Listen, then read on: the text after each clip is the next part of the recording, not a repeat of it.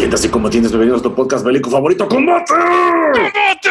No se les olvide que nos pueden escribir en facebook.com diagonal combate podcast, Instagram, Combate Podcast. en Twitter arroba combate podcast. Un correo a combatepodcast.gmail.com Y este es el día, queridos combatientes. Este es el momento que habían estado esperando, el final de temporada de Combate. Ah, Porque llegó el coronavirus. Tenemos que aprovechar este tiempo para leer la siguiente temporada. Así que, Sí, es, es la verdad. Digo, ustedes dicen, ah, bola de huevones. ¿Por qué no se pueden hacer más programas si estamos en cuarentena?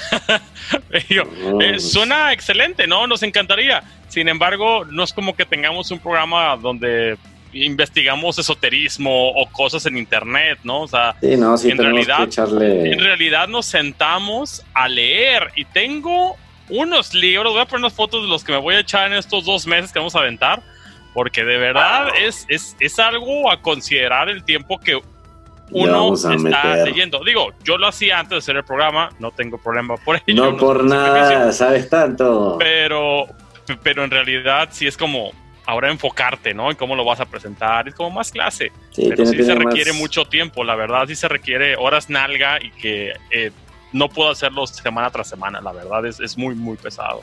Está difícil. Todos Eso sin olvidar la no vida que uno tiene, ¿verdad? O pretende tener y la chingada. Sí, porque no, no da, no da para todos. Pero no se preocupen, no pasa nada. Este, lo hacemos con mucho cariño también, lo hacemos con mucho ímpetu y alegría. La verdad es que este programa es una de las La- razones la verdad, por las sí. que yo retomé la lectura y empecé a estudiar historia. Yo antes de combate no sabía nada. Era un vástago cualquiera y ahora ya por lo menos tengo una breve noción de qué Ya sucede. hace, ya hace programas el Ya pinche Ernesto, o sea, ya lo tenía que ya, o bueno todo ya- esto. ya- ya es, un, es un gran nivel, no manches. Sí, no, ya, ya, ya. Ya- ya y me que está dando cuenta que ya tenemos más de 60 horas al aire, güey. O sea, Ay, su madre, ¿quién? Tenemos gente que escucha por 60 horas, Manuel. ¿Qué, qué opinas de Ya eso, güey? Wow, no, gracias, gracias, combatientes. verdad, muchas Esto gracias. Está Viene el chido. siguiente y ahora sí va a ser fan service, ahora sí. Eh, me voy eh, a eh, sentar a por lo menos la mitad de los programas van a ser eh, dedica- dedicados o propuestas por, Propuestos por ustedes, queridos ajá, combatientes. combatientes, la verdad. Porque, pues sí, se lo merecen, la verdad. Y además, sí proponen cosas interesantes. Entonces, Ah, sí, no, tienen, tienen buen gusto, mis queridos combatientes. Gracias, ya, gracias. ahí, ahí- la llevan, camaradas, van por buen camino, me da mucho Eso, gusto. eso. ¿Quieren mandar algún saludo especial el día de hoy? Yo tengo saludos a Ercebet. Innombrable, no sé, no sé, bueno, suena chido, pero el nombre Ercebet se me hizo chido, pues, pero me mandó un Está, suena interesante. Ercebet, nunca lo había escuchado. Me gusta el nombre. Saludos. Ercebet, saludos. Camino a tu, a tu trabajo. Ay, se me fue otra persona. Ay, Dios me libre. ¿Alguien más le iba a mandando saludos? Eh, Se los mandamos por Instagram. Se los mandamos por Instagram con mucho cariño porque cuando publicamos el programa le mandamos saludos a todos los queridos combatientes porque si no, ah, si no agarramos a Don Manolillo en curva. Está bien, no te apures, no pasa nada. Pues este es el final de temporada. Nos quedamos que el mismísimo. ¿Cómo se llamaba este güey? Ya no me acuerdo su nombre. Jo- Simón. Simón José Antonio de la Santísima Trinidad Bolívar Palacios Ponte y Blanco. Ese, A su madre. conocido nomás como el Simi para los compichas. El Simón. El Simón el Grandulón. Este, pues que funda la Segunda República. Así de, pues sí, ya llegué aquí a, llegué acá, este, yo voy a hacer mi nueva república, va a estar bien chida, yo ¿Por entendí qué? todo. Por mis huevos. Exactamente, ¿no? Pues obviamente a mucha gente no le pareció eso. Claro, siempre. Recuerden que siempre hay eh, O sea, no, siempre, en los, en, siempre en los realistas o en los conservadores, como aquí nos enseñaron los libros de historia, siempre de todos lados, ¿saben? O sea, estas, estas no, no se crean los de sus libros de historias de que siempre se van a estar del lado del bueno, o sea, del bueno entre comillas, porque ustedes combatientes no pueden ver la seña que hago de manos, pero siempre Sí. acuérdense que el lado ganador, el lado ganador es el que escribe la historia. Entonces, eh, pues digamos que, que, pues a mucha gente, incluso, o sea, venezolanos, no ni siquiera criollos, estamos hablando de la gente de a pie, pues no quería entre ellos. Vamos a hablar de un personaje muy interesante de la República, de la Revolución, que es José Tomás Bóves. Es- Ah, pero no, no te adelantes. Bobes era un criollo, pero ¿por qué se puso así? ¿Por qué se volvió así? A ver, bueno, te vas a hablar un poco del Bóves. Bueno, Simón Bolívar proclama la guerra a muerte, ¿no? Lo que vimos en el, en el, sí lo vimos en el, ah, sí, sí lo vimos en el programa Sí, claro, anterior, ¿no? claro, Sí, claro, sí, hasta, lo, hasta lo dije en, en recitado. Ah, cierto. Total. En esta proclama obviamente está incentivando, pues, ¿cómo llamarlo? Crímenes de guerra. Sí, sí, sí. O sea, a final de cuentas, eh, eh, está aventando el conflicto a hacer como un duelo entre caballeros, por así llamarlo, que en realidad no es eso. Ajá. Hacer simplemente un, una orgía de sangre, sufrimiento, machetazos, todo eso, ¿no? Ah, ¿estás conmigo o estás contra mí? Pero va a correr sangre. Y efectivamente corrió sangre. Mucha. ¿A quién, quién eran los principales, las principales víctimas de esto? A final de cuentas eran los blancos. ¿Por qué? Porque eran los españoles o eran los criollos, que a final de cuentas eran uno u otro bando, ¿no? Los dos bandos se luchaban por el, se peleaban por el apoyo de los mestizos o de los esclavos. Los esclavos, de hecho, era Ajá. un tema muy Mm. importante ahí. José Tomás Bópez era un criollo que tenía su negocio, era de ay, algo de comercio. Sí, Llegaron los, eh, los bolivarianos. Le dijeron, ¿qué hubo, perro? No te veo muy, muy contentito de que Simón Bolívar haya nombrado la república. ¿Y sabes qué? Te vamos a torturar y vamos a matar a tu asistente en tu cara y vamos a quemar tu propiedad, perro. ¿Por qué? Ah, sí. Porque queremos y porque eres realista. Oye, pero no Ah, soy sí. realista. Eres Eh, eh, realista, perro. Entonces, te la tienes bien ganada. Y se lo hacen. El vato, ¿qué hace? pues se Pues solamente agarra su. que se emperra, agarra su caballo y se va a la zona del sur de Venezuela que se conoce como el llano, los llaneros. Los llaneros, exactamente. Exactamente. Él era un gran jinete. Entonces, él lo que hace es empezar a reclutar gente. La vasta mayoría de estos reclutados van a ser esclavos negros o mestizos muy pocos van a ser eh, blancos. Pero él, pues, le declara la guerra a morir a Simón Bolívar. Sí, Y con justa razón, porque fue a final de cuentas esta proclama y esta política la que le, hizo- le causó tanto daño, no solamente a él, a mucha gente más. sí. Entonces, este cabrón hace lo que se conocería como las legiones del infierno. Que eso es algo muy interesante. Ese nombre lo he encontrado muchas veces en Estados Unidos, como que en los historiadores británicos tienen eso, pero aquí en Latinoamérica no, no encontré la traducción de, de ese, de ese nombre. ¿Tú sí? Exacto, e- e- es, es algo curioso. Yo también lo estuve buscando y no existe. Ajá. Pero sí, en fuentes externas. Ajá, sí fuentes extranjeras sí lo encuentran así porque realmente está, y eso, y eso es lo que me empieza a hacer pensar que realmente es una parte que, o como Que que, quieren no olvidar. Ajá, como que quieren olvidar realmente, porque sí, o sea, estamos hablando de que este güey, las legiones de la muerte, no daban cuartel, no perdonaban nada y se echaban a todos, mujeres y niños, lo que sea, lo que les ponen enfrente. Y no nomás eso, según esto, también hasta los dejaban empalados. Sí, digo, obvio hay una línea ligera y muy difícil de, de, de, mm, de tomar en cuenta en qué tanto es real y qué tanto es propaganda. Que tú Claro. sabes que uno de los principales eh, puntos de un ejército es deshumanizar al contrincante para ganar adeptos o sea que el otro lo pierda, ¿no? Entonces, si hay muchas cosas que suenan gachas, pero que yo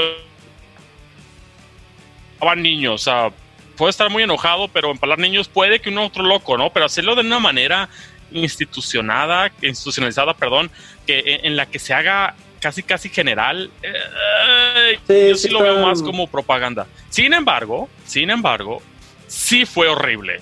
O sea, Sí, estás hablando carnicería. Exacto, estás hablando todas las, las amenidades de guerra en América una- a, a una escala sin precedentes. Y al final de cuentas, uno piensa en estas épocas de la guerra independentista y la piensa como bonita y romántica, ¿no?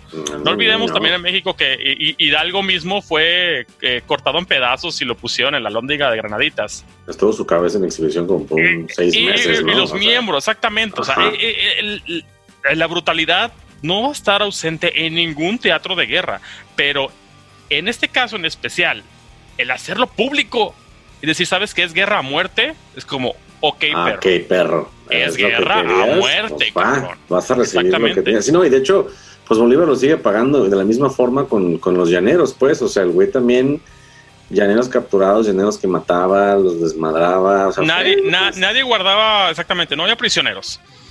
Digo, es, es, es una bendición logística el no tener que tener prisioneros, pero pues, obviamente eh, abona a este torbellino de violencia y destrucción donde a final de cuentas nadie sale ganando, ¿no? O sea, es, No. es- es- en cualquier momento te tupe y, y- y vales madre, así como el vato que estuviste matando hace un rato. Tengo algo curioso, pero eh, Bobes tenía entre ellos eh, extranjeros. Es algo Ajá. curioso, pero siempre va a haber extranjeros en, sus, en, en su Sí. Y, y no, y no También me refiero a hispanos. No, me, me- me refiero a, a, en este caso, a Daniel O'Leary. Él es un eh, es británico, Ujú. origen irlandés, que está en sus filas. Otro irlandés. Y, ¿Mande? Otro irlandés. Sí, y va a haber muchos. Después a, a- a Gregor McGregor. McGregor, que te vamos a hablar de él un poquito. Exactamente, o sea, e- e- es, es algo común eh, que vinieran británicos eh, o de esas islas a América. Pero, por ejemplo, un caso que me tocó leer de, de esto y que él mismo, Daniel O'Leary, él lo pone en su diario. Ujú, Llegó una, llegaron a un pueblo. Llegó Bobes, ¿no? ujú. Y le dice, ok, si se rinden, porque lo cercó, si se rinden, todo chido, no voy a matar a nadie. Suena ¿Cómo? trampa, ¿no? Pero dices, Pues, pues, ¿qué bueno. te- pero es lo- Ujú. es lo mejor que puedo hacer. Pues, me rindo, ¿no? Ah, perfecto. Ah, Ok, muchachos, los caballeros de este lado, ¿no? Y guardó en el pueblo a, la- a la gente más prominente, ¿no? Los más famosos.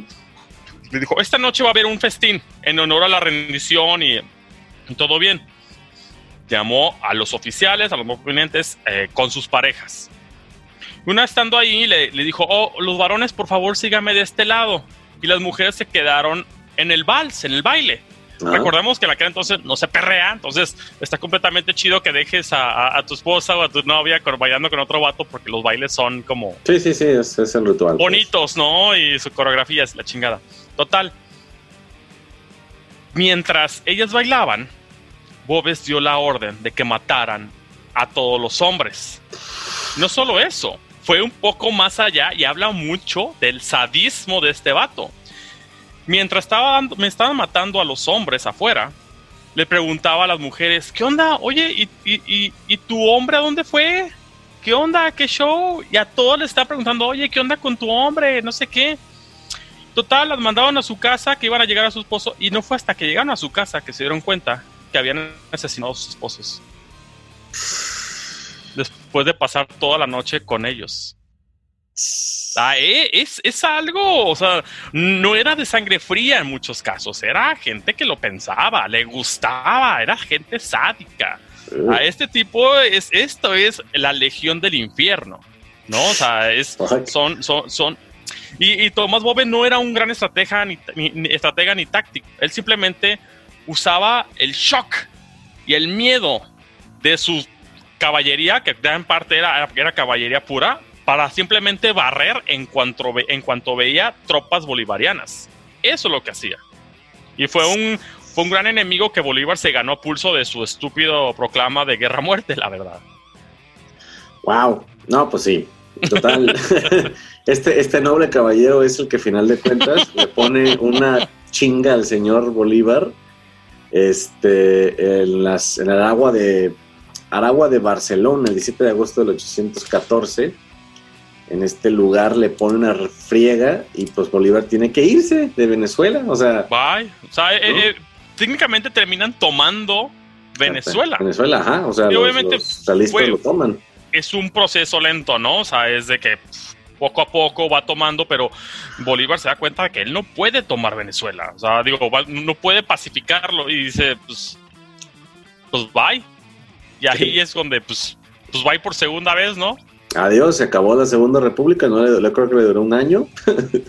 Le duró del 813, sí, al, al 14. un añito, un añito, no le duró nada por enfrentarse, pues don Bolívar, digo, obviamente pasan un chorro de cosas en Venezuela, pero esta no es la independencia de Venezuela, es la historia de Simón Bolívar. Eh, exactamente. Ese- Entonces, es eso, hay- porque van a decir, falta no sé qué cosa. Eh, es el enfoque a Eh, Simón Bolívar. Digo, platicamos de Bobás, Bobés porque la verdad era algo que, bueno, estaba muy interesante el, el testimonio de Manolo que... Y porque es un gran enemigo a final de Ajá, cuentas. y, ¿no? y, y lo, sobre todo es importante también por el contexto de que, bueno, parte de la investigación era esta, ¿no? Que en la geografía Legion of Hell, y yo, ah, cabrón, buscabas algo en español y nada. Sí, yo también quería buscar la, la traducción literal, Ajá. porque tú sabes que a veces en inglés se, se maneja así y aquí lo dice así como eh, los caballos de la muerte o algo así. Ajá, sí, sí, sí. Pero no, no encontré nada. A mí me No. brincó muchísimo eso. Ujú, A mí también, porque sí, o sea, en, en la bibliografía americana, o, o por lo menos de inglesa, en el idioma inglés, lo encontrás muchísimo. Y en español, narinas. Pero bueno, total, mi don Bolívar se va a Jamaica. Ahí lo estaba esperando Bob Marley. No es cierto, no había sido Bob Marley, muchachos. Mota, sol y arena. Pero ahí en Jamaica, que me le hacen un intento de asesinato. Ah, sí. Cuenta la leyenda, no me acuerdo cuál es la persona, sí sabía el, el nombre, pero estaba supuestamente Bolívar acostado en su camita dormido y llega un vato y que me lo filerea como el Ferras, la bala fría no perdona. Y cuando quita las sábanas, supplies, motherfucker, no era Bolívar, era otro vato que, según Sin esto, ni temerla al había pobre. llegado así a buscar a Bolívar, entregarle algo, no lo vio, vio la cama, se echó una jetirris y... Casual. Ah, no está el patrón, pero está su hamaca. esta- Déjame esta- duermo, güey. esto, esto, de esto no encontré tampoco este, mucho fundamento. Solo sé, sé que, o sea, sí, sí, con, sí contrarresté que había que hubo un intento de asesinato en Jamaica, eso es lo que sé. La historia detrás del supuesto güey que mataron en su lugar ya no sé qué tan cierto sea. Y, y- y todo el mundo lo olvida, ¿no? Así como el vato murió en la hamaca, Murió. puñaladas por. pues, Pensando que era Simón Bolívar y nadie lo hace en su vida, ¿no? Ni el Ajá. nombre registrado, nada, güey. No, sí tenía nombre. Sí. bueno, en la historia que leí sí tenía un nombre, pero... pues, Formas no, culeras de morir. A fin y al cabo, el combate también es casual, entonces no, no es que no crean que como que tengo aquí un circo libros con post-its abiertos. Nada, pues hice un, un papelito iba escribiendo cosas de lo que se me siente. Sí, o sea, ahí en, en- en Jamaica eh, hace la, la- la carta esta, que es como su, su presentación, y es cuando de Jamaica se va a Haití. Ahora sí. Este, que allá en Haití es cuando ya el, el- el- en, Haití hubo una revolución.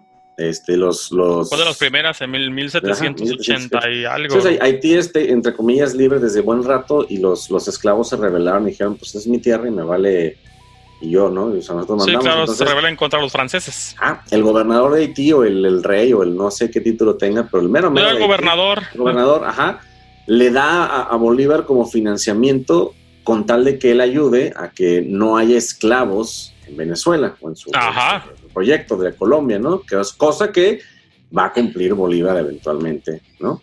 Y lo deja, y lo deja, a- y, y le permiten a Haití ensamblar lo que sería el nuevo ejército.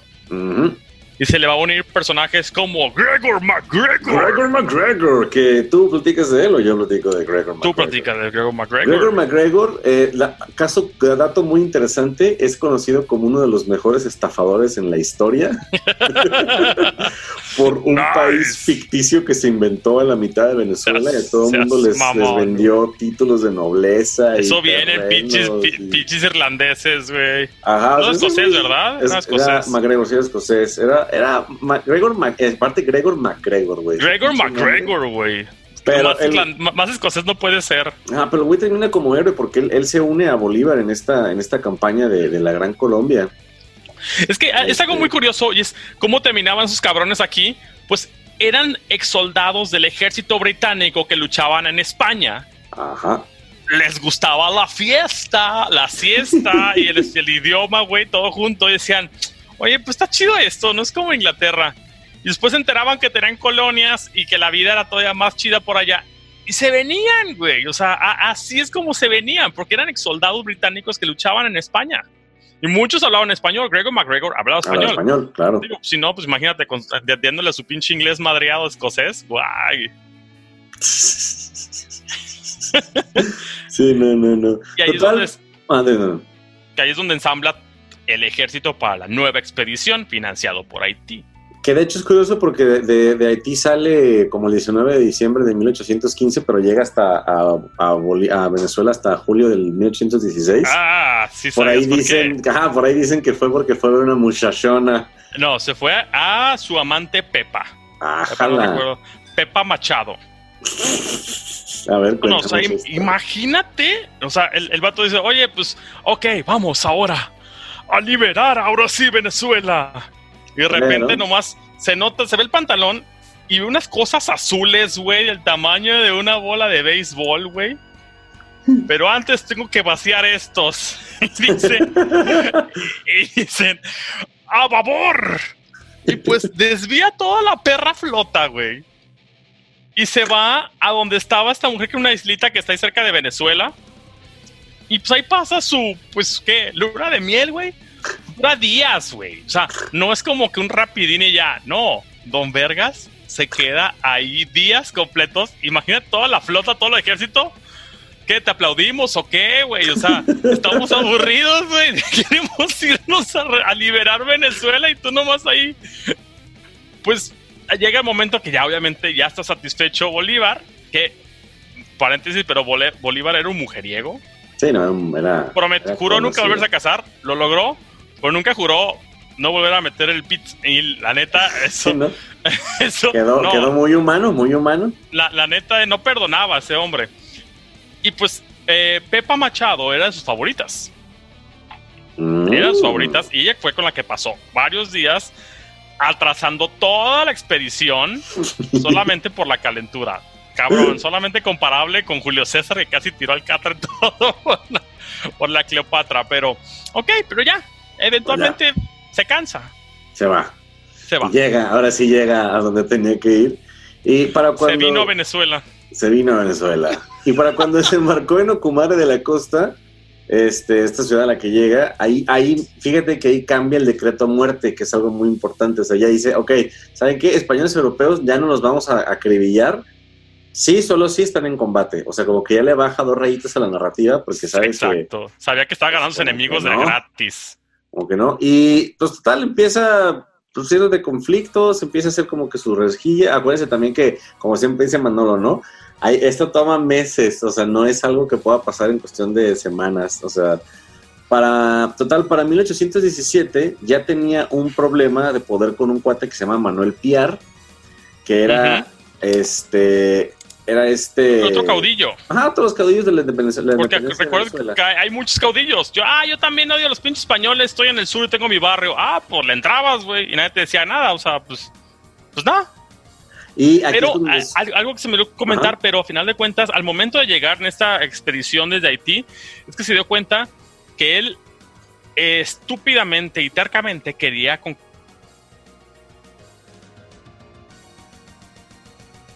se dio cuenta que a final de cuentas Caracas no iba a caer tan fácil. Entonces dijo, bueno, y lo que se considera una madurez estratégica de Bolívar, de no aferrarse a pinche Caracas, lo que todo el mundo sorprendió, ah, cabrón, toda tu perra vida no has visto más que Caracas.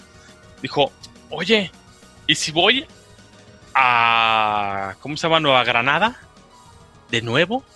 Pero ¿cómo vas a pasar?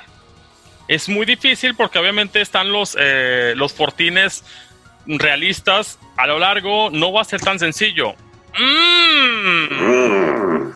Recordemos que Simón Bolívar era una persona eh, pudiente, Ah, educada. Entre esa educación, él leía historia. Y se le ocurrió, mira esas montañotas perronas que se ven blancas de allá. Ah, ¿se refiere a los Andes? Sí, esas. Si cruzamos esas montañas, estaremos llegando a Nueva Granada y cayendo completamente de sorpresa a todo mundo. Oiga, jefe, no mames, pues también manchadas, güey. ¿Cómo lo vamos a hacer? Si Aníbal lo logró en los Alpes, que yo no lo haga en los Andes. y pues se la rifa, güey. O sea, no sé exactamente el dato de qué tan altas están, pero son altas. No son altas. montañas hechas para que tú lo puedas cruzar caminando sin pedos, ¿no? Y menos así un ejército.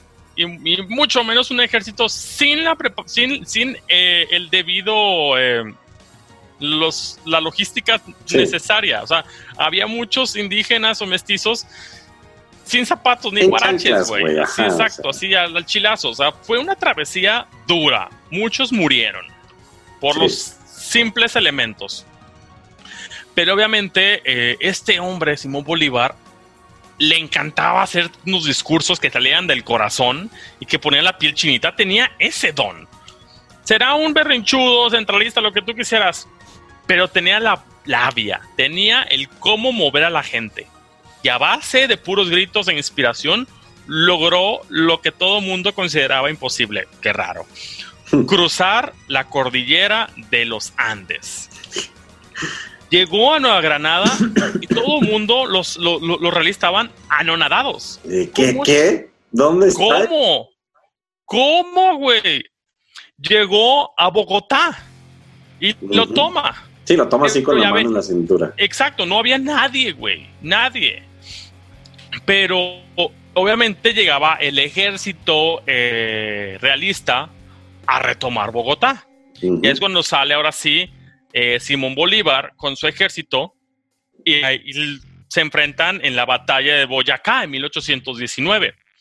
En esta batalla está a nada de perder Simón Bolívar, de no ser por 150 británicos de la Legión Británica, porque sí, había una legión solamente de soldados británicos, ah, y a 14 llaneros que cargaron en persona. Ah, que cargaron para sacar a los caballos, ¿no? Una cosa así. Exacto. Los, los 140 soldados de la Legión Británica mantuvieron la línea con una disciplina digna de un país, de, un, de un ejército de primer mundo, y los llaneros llegaron a rematar. De esta manera, Simón Bolívar contra todo pronóstico, se hace de Nueva Granada. Y eventualmente lo llamaría eh, la Gran Colombia. La Gran Colombia, exactamente. y ahí es donde empieza la Gran Colombia. Exacto. Y para él la Gran Colombia es Nueva Granada, Quito y Venezuela. Por supuesto que Quito, y Venezuela todavía hay broncas. Sí, sí, todavía no, están pacificados. Pero él ya dijo, estos ya son de, de la Gran Colombia, güey. O sea, él, le valía mal, él le valió pito la balacera, güey. Dijo, no, no, no, no, no, esto es la Gran Colombia y esos dos también. Oye, güey, pero pues todavía no están pacificados. Vamos eso a está por verse. Eso está, eso está, por verse. Eh, y ya, este, en realidad fue un gran golpe para los españoles, porque nadie se lo esperaba. O sea, contra todo pronóstico y de la nada, sorpresa, motherfucker, pues ya está con Nueva Granada tomado. Ahora, ahora sí va por Venezuela. Ahora va por Venezuela, pero ya tiene un ejército. Ya, mamalón, ya, es que también hay en Nueva Granada agarró agarró armas, agarró gente. Exacto. En, Bogotá, agarró las arcas y, la armería sin, que nadie le pusiera un dedo. Si todo esto es para con Ese, con ese movimiento de, de cruzar los Andes se hizo con la capital y con toda su riqueza inmaterial. Está cabrón de ese movimiento rápido y audaz, ¡pum, perro! Ya tiene cómo financiarse para la nueva campaña en Venezuela. Además, ya tiene un ejército semiprofesional o profesional con, la Legión Británica. La moral muy alta, Y obviamente los españoles van así como, ay, güey, ya no está tan chido, cabrón. Ya este vato viene, este vato trae todo. Pues, ¿para qué chingados, no? ¿Para qué, para qué le juego? A final de cuentas sucede la, la batalla de Carabobo, el 24 de junio de 1821. Ya había otras batallas de Carabobo. Digo, es una palabra que no olvidas. si la lees una vez ya tiene suficiente. Exacto. Eh, pero en esta batalla en especial, la Legión Británica, que son cerca de 7000 hombres aquí, o sea, ya, ya son números ya mucho más grandes que anteriormente, ¿no? Eh, ya logra tomar ahora sí Venezuela. 24 de junio, ¿ah? Exactamente, ya el 24 de junio de 1821 ya es cuando esta batalla y ya a partir de ahí ya pues Venezuela en, par, en, pedazos empezó a caer. Tum, tum, tum, tum, tum. Y ya de ahí pues va del otro extremo. Vámonos a Quito. Vámonos y sucede, a Ecuador. Y sucede la batalla de Pichincha en 1822 un año después. Y esta batalla fue, fue librada a las laderas de un de, de, un de una cordillera, un monte de 3500 metros sobre el nivel, nivel del mar, güey. Pues ese güey peleaba donde fuera, güey. Todos mareados, güey, por la pinche altitud a la chingada. Tírale, güey, el plomazo en la ladera, güey, o sea, así manchado. Pero con esta batalla logra eh, correr a la gente de, de, Quito, de lo que será Ecuador. Y ya, a final de cuentas, él, en cuestión de, de tres años, logró liberar y unificar lo que sería la Gran Colombia. La Gran Colombia, sí. O sea, ya, ya la, la forma para 1800, bueno, para 1821 ya la tiene declarada, ¿no? Según te ya, aquí. Exacto, ya tiene declarada la, Gran Colombia desde el 1819 o 20. ya es. Ya es. Pero, pero todavía no está, que, consolidada, Exactamente, agarrarte la madrazos. Y después, pues dice, ¿qué hay más para abajo? Pues Perú. También le pidieron ayuda. Dijeron, ayuda con Perú. ¿Quién Oh, soy boy. yo para negar la ayuda a estos nobles, simples ciudadanos? Y, se, nos lanza, lanza Perú, güey, y te llega para 1823 y empieza también Perú y lo, lo toma también relativamente rápido, o sea, para 1824, ¡pum, güey! Este... Ahí se nombra dictador. Se llama dictador de Perú. Ah, no, De es como Perú. dictador de la. Es, es que es presidente de la Gran Colombia y dictador Presidente de de la Perú. Gran ¿no? Colombia. Exactamente. Y toda la gente así como, A ver, a no ver. a está ver, a ver, chido, güey. ¿Qué pedo contigo? Sí, Sí, no, y de hecho hay, hay un personaje que no mencionamos acá atrás que es muy importante, que es Francisco de Paula Santander, que él es su vicepresidente en, la Repúbli- en las repúblicas de Venezuela y Nueva Granada.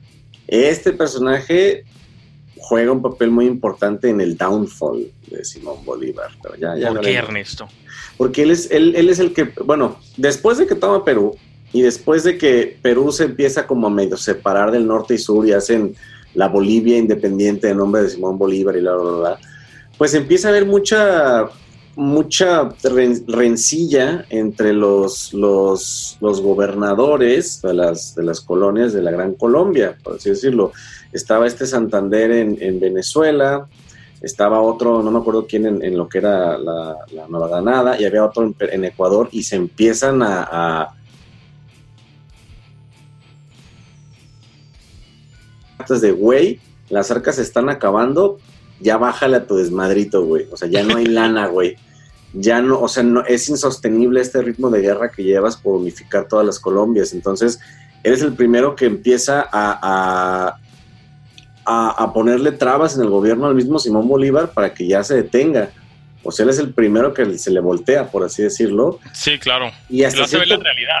Ajá, y hasta cierto punto, bien, güey. O sea, la neta es que Simón Bolívar ya para este momento estaba tan perdido en lo único que sabía hacer, que era empujar la línea. De hecho, que es para este punto, cuando toma Perú, que él ya es, el, es le quita el título a, a Napoleón, ¿no? De la persona que más ha, ha conquistado territorios o algo así. Hay, hay un punto en la, en la historia que deja a Napoleón en segundo lugar en, en territorios conquistados o algo así. Ese dato sí lo...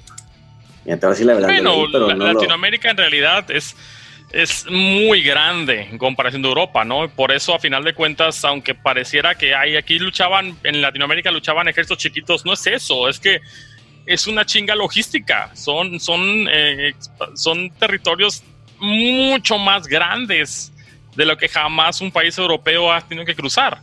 Entonces, a final de cuentas, eh, sí lo puedo creer de que tomara simplemente Venezuela y, y lo que sería la gran o la gran Colombia y es más grande que Francia y pinche Alemania juntos, güey. O sea, Sí, sí, sabes que en, en territorio sí, sí le ganó a Napoleón, sí lo destronó en eh, territorio eh, conquistado. digo, es muy probable, es m- mera aritmética. Sí, sí, sí, sea, por, por territorio, pues no es, no es como que esté en su nivel de estratega, ni mucho menos, simplemente sí tuvo más territorios que, que- Napoleón.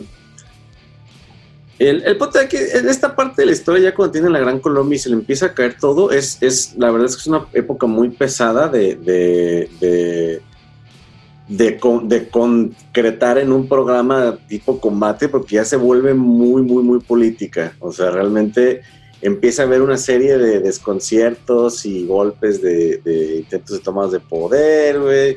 El güey empieza a un Sí, desmadre claro. con leyes. Y el punto es que quiere hacer una nueva constitución donde ya por fin promulga que no hay esclavos en toda, su- en toda Nueva Colombia, que haya una- un parlamento o una especie de grupo democrático que selecciona con la gente y pone un montón de cosas chidas, pero se le ocurre decir al señor que el presidente es vitalicio y que no solo eso, que él puede dar el dedazo de quién es el que va a ¿Quién mandar. sigue?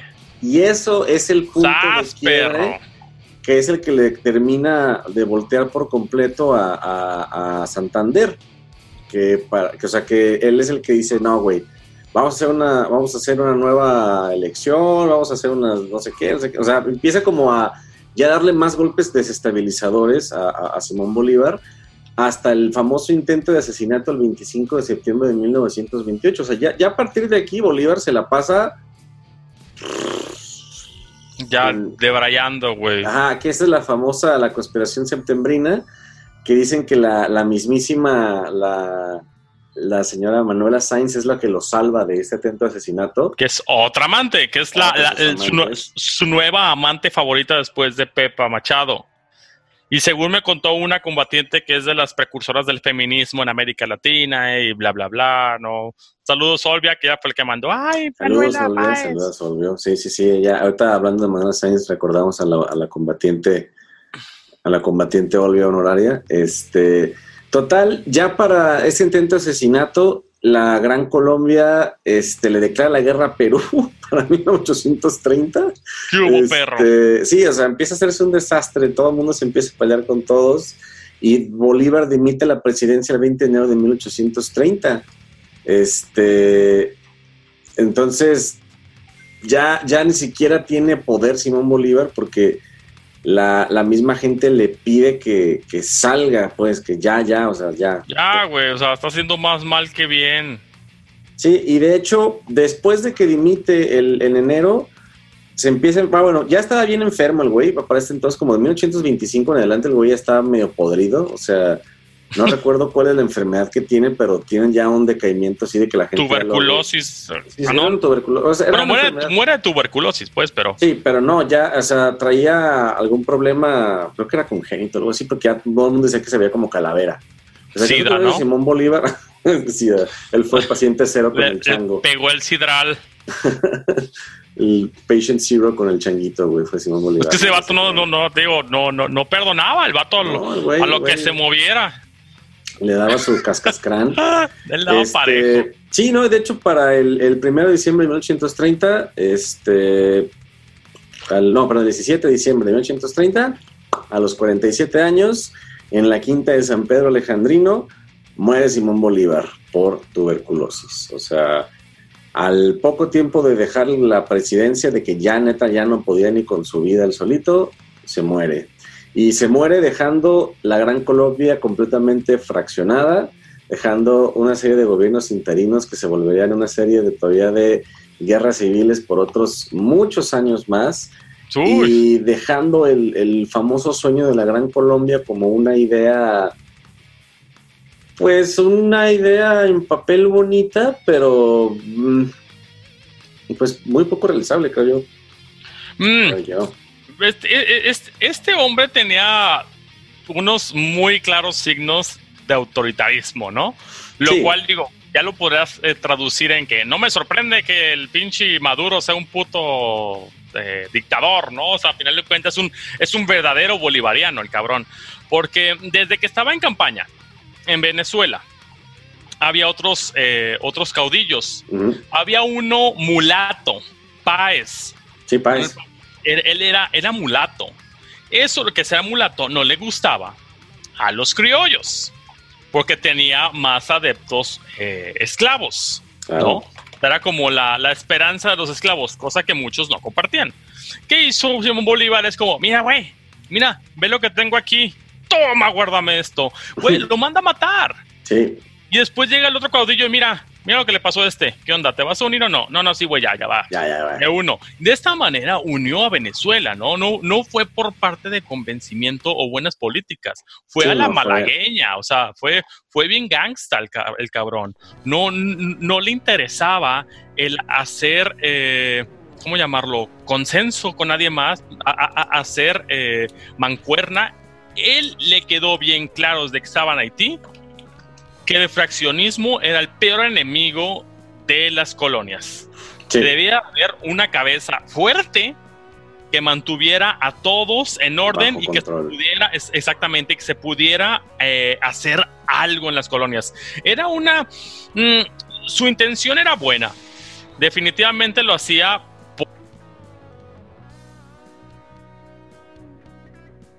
Eh, eh, en la campaña con Perú, estaba en algún punto a nada de perder eh, la guerra.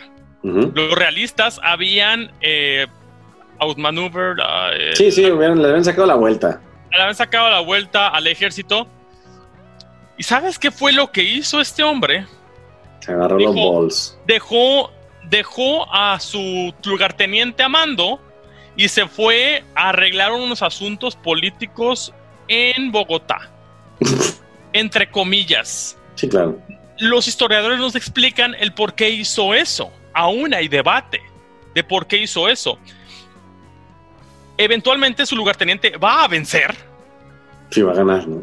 Va a ganar, pero él ya estaba fuera. Todo apunta a que este hombre tenía pavor de perder. Le había ido muy bien en los últimos años y campañas y no quería perder nada, no quería perder la Sí, no racha. quería perder. Entonces él simplemente fue como, ah, bye. Y era algo muy de Simón Bolívar.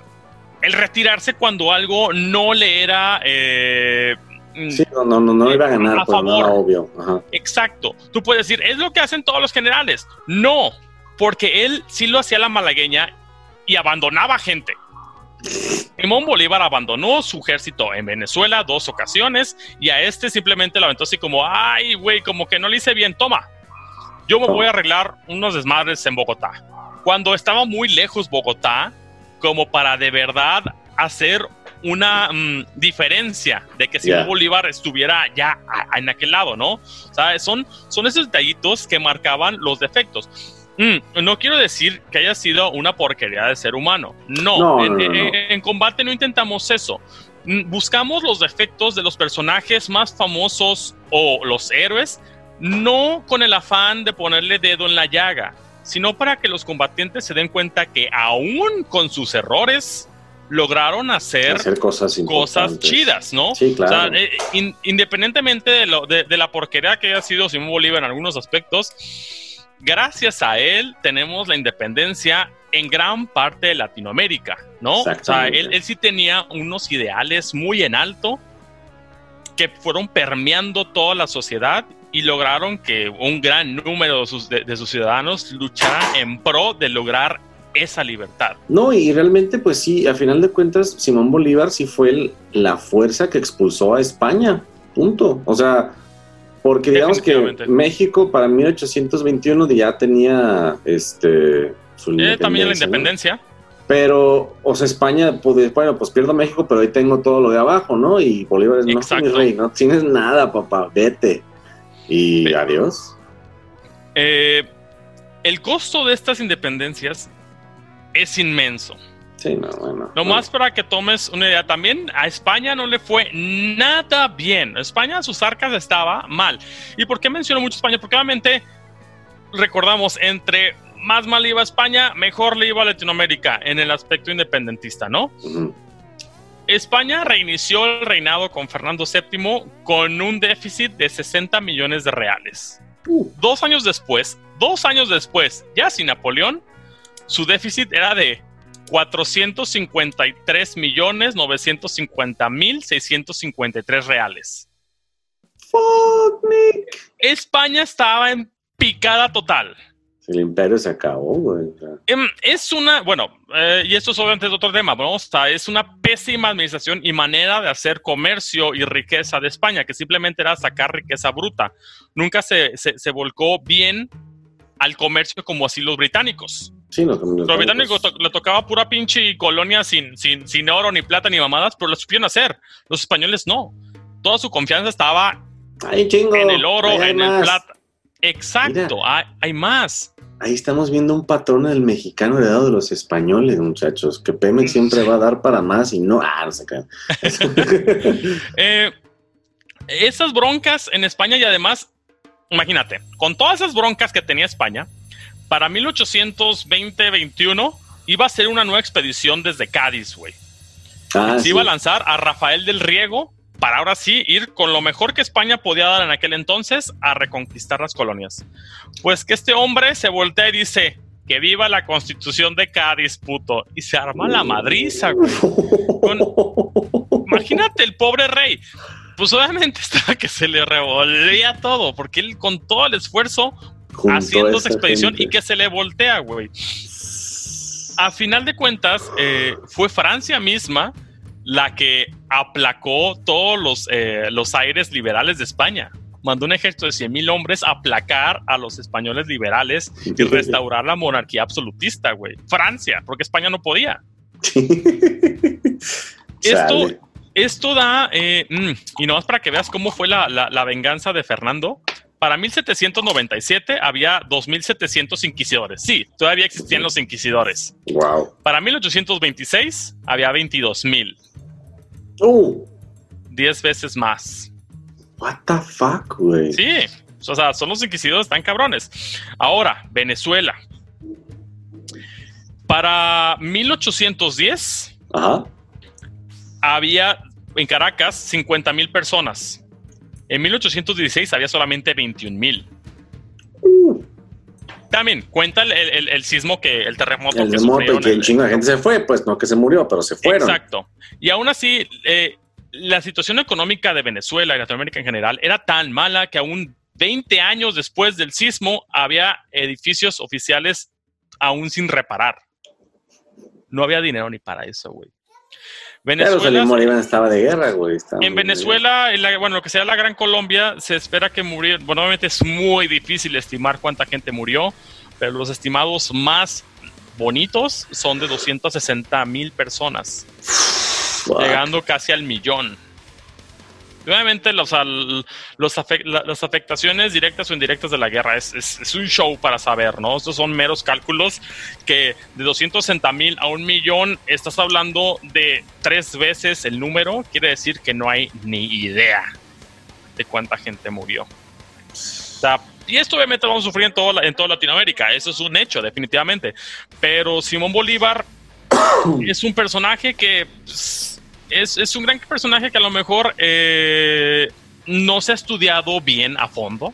Siento Sí, que- hay, hay, hay muchos huecos y, y de hecho un problema que tuve mucho en la investigación era historias que conflictuaban. O sea, en una fuente leí una cosa y en otra leí otra cosa y era como de, shit, ¿y a quién le hago caso, no? O sea, ¿a quién, Yo a quién le agarré- crees? agarré un libro que era La breve historia de Simón Bolívar ¿Mm?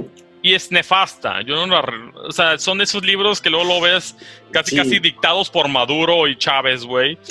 Tediosísimo. Que era, sí, güey, o sea, un- un- es un festín de calificativos a, a- a Simón Bolívar que desde el momento que lo abres dices, Ay, güey. dudo mucho que esto vaya a ser... eh, Ah, objetivo. sí, güey, la no, no, objetividad no, de este no, texto no. es cuestionable. No, güey, vomitivo, güey.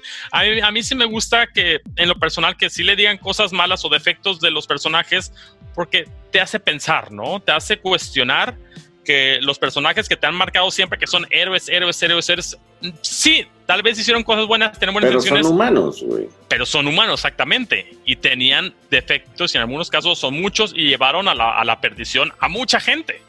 A Ya veces por meros caprichos. Ajá.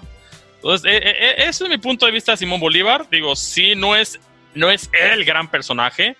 De ninguna manera yo lo tomo como un gran estratega, como Napoleón, como lo quería ver. Simplemente él tenía mucha suerte, a mi manera Tenía de mucha ver. suerte y tenía mucho carisma. Es, es la historia del bardo que triunfa. que a final de cuentas es muy importante. Regresando a, Daniel O'Leary, el, el, Ujú. el, el él, él dijo en su mismo diario, está escrito, en Colombia el individuo es todo y las instituciones no significan nada.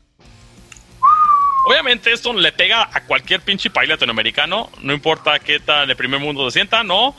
Desde México hasta pinche Chile, Argentina, todos son iguales, ¿no? A todos nos encanta el pinche populismo. Y pues uno de los principales impulsores del populismo, pues es nada más y nada menos que Simon Bolívar. Bolivar. Ujú.